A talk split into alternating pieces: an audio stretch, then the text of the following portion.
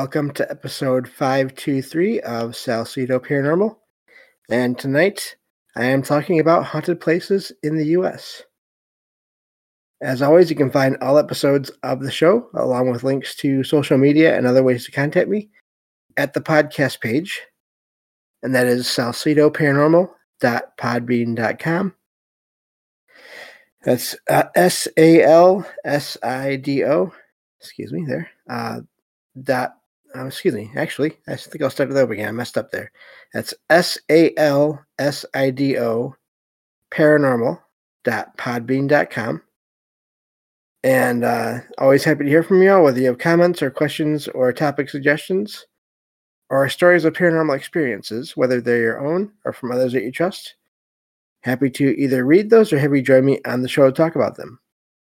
Thank you all for listening, whether you make it to the live streams on Discord or you listen on the podcast or YouTube feeds, or on the Troubled Minds Radio Network, KUAP Digital Broadcasting. There you can hear replays of two episodes of the show every night at 6 p.m. Pacific, 9 p.m. Eastern, right before Troubled Minds Radio comes on. As always, I want to thank Michael Strange, host of Troubled Minds Radio, as well as Liam Martin, host of the Exile Minds podcast, for producing my shows and putting them up on the station along with the music that you hear there. If you'd like to support the show, there are some different ways to do that. You can always share the show with others and rate and review the show on your podcast platform of choice. Also, I have some uh, paranormal fiction and nonfiction books you can check out over on Amazon.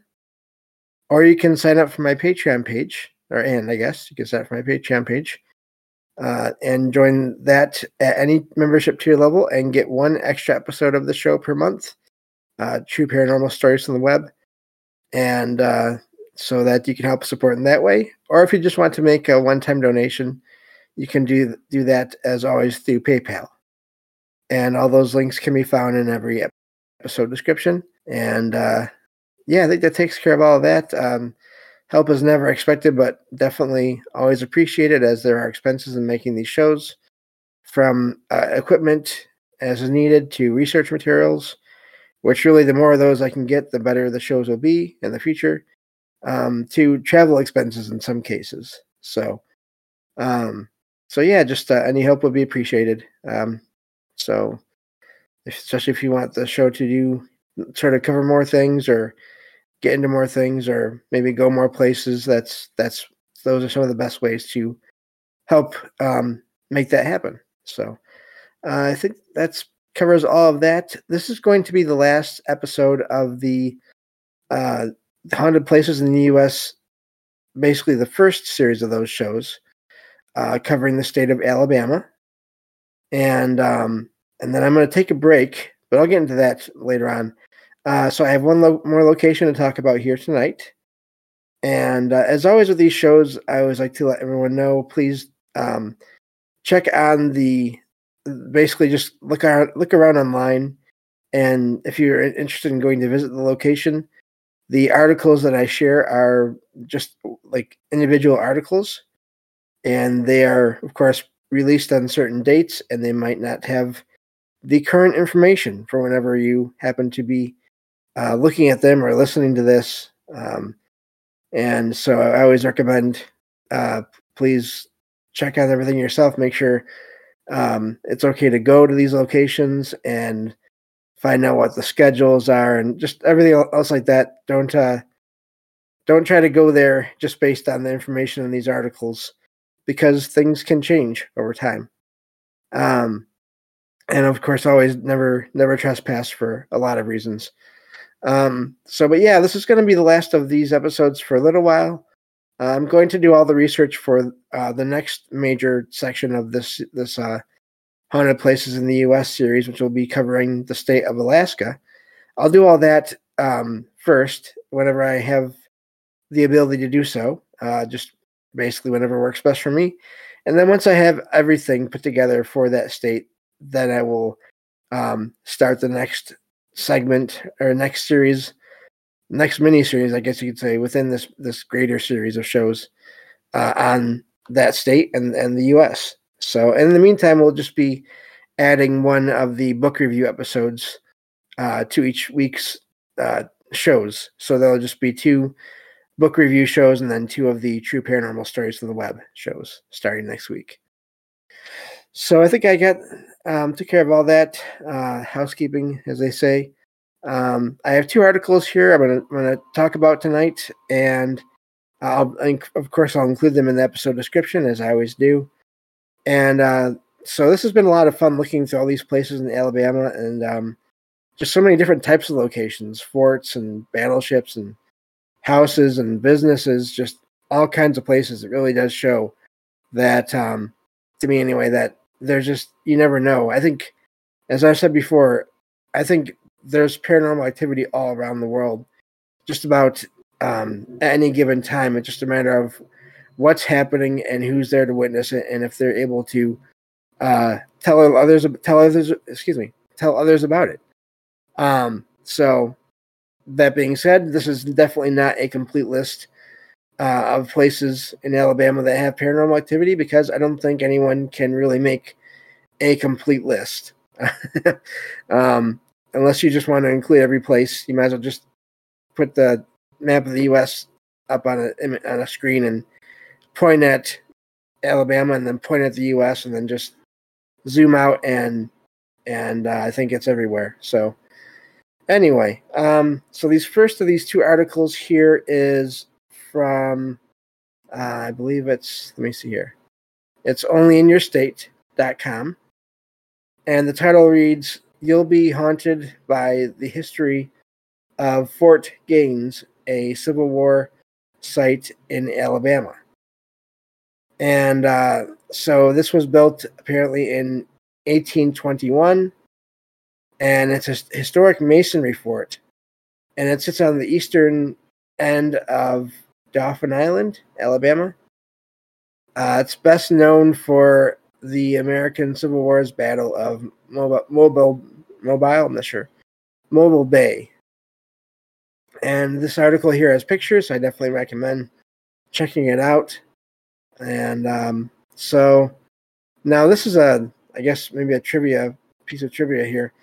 It says uh, if you've ever heard the phrase uh, "damn the torpedoes, full speed ahead," and wondered where it came from, that that's a it's a, a world famous command that was shouted at Fort Gaines by uh, Admiral David Farragut.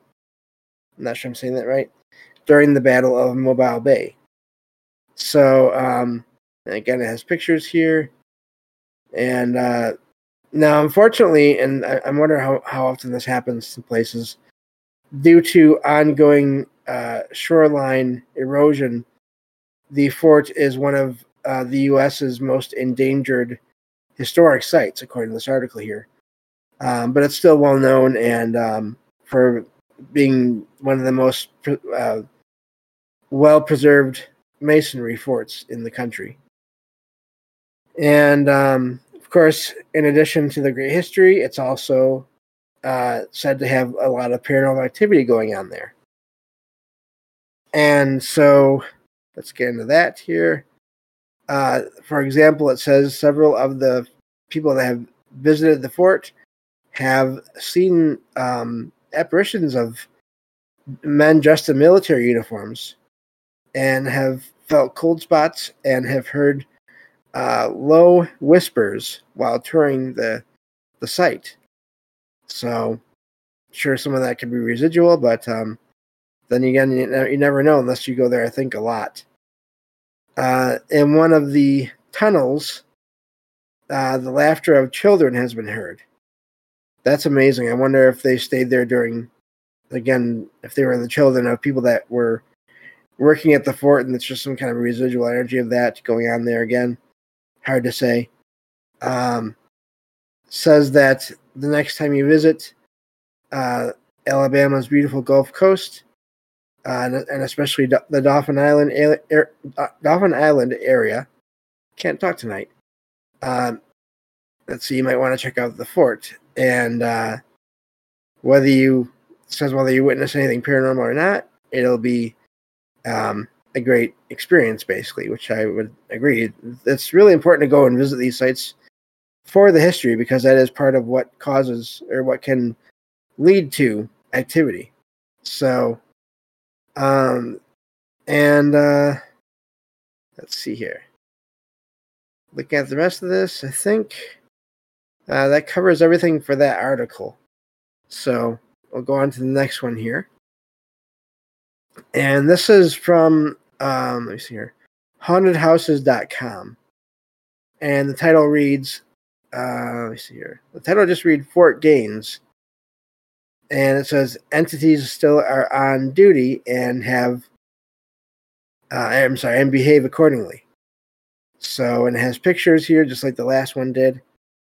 Um, uh, let me see here. And the first section, it has is description and history, and it mentions um, that there was a need for a southern coastal defense um, brought to light or brought to light by the War of 1812. Uh, Congress, and so um, that's what why the fort was made. Congress decided that the U.S. needed a fort or two along the southern coast, and one of these became um, uh, the fort, Fort Gaines, and um, to be part of this this comprehensive system of national defense. So, uh, one of the, this location, of course, was Dauphin Island for the fort, which had been in the past a sought after strategic site by various military forces. Uh, it says France first established a small colony there. Um, Spain also sought after the area, and of course, Great, Brit- Great Britain, who had used it uh, as a platform uh, to attack the city of Mobile during the 1812, the War of 1812. And so, in 1821, uh, the the um, construction began, which was supposed to be finished in 1858. Uh, so the government now, of course, the um, let's see here. I'm just reading this as I go here. So apparently, the, the government didn't hire the most experienced people to build the site, and um, they turned out apparently to be not the the brightest. I guess it says in the article here. It says engineers on the on the project built the fort so close to the bay that the water entered the structure at high tide. Okay, so that's what they're talking about there.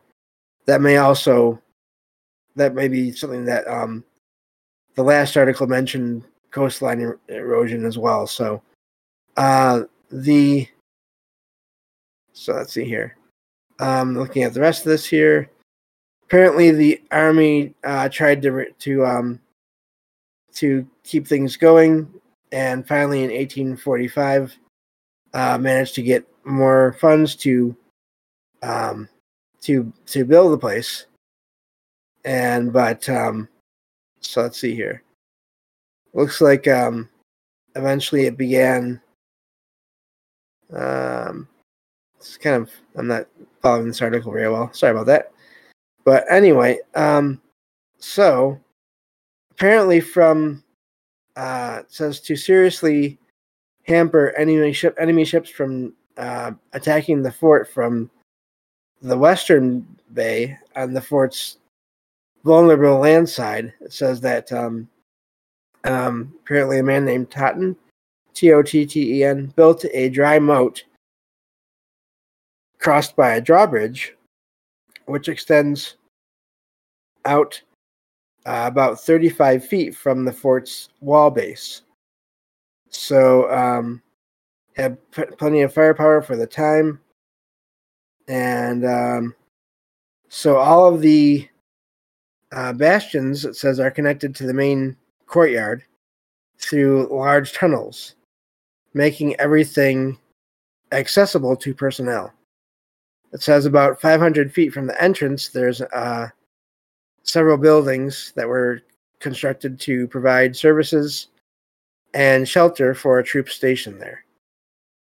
So it says in 1858, the fort, which was nearly complete, was named after a War of 1812 and Indian Wars, uh, according to this article here, um, military hero and skilled leader, General Edmund Pend- Pendleton Gaines, who had passed away apparently before that.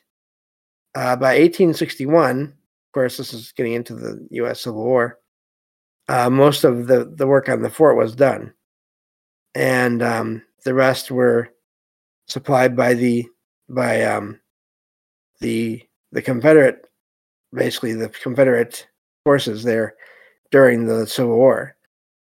And um, let's see here. Looking at the rest of the show, I think we're going to skip to the. Uh, so Fort Gaines, Fort Gaines became uh, an important asset again going into the Civil War there uh, to the to the Confederate forces.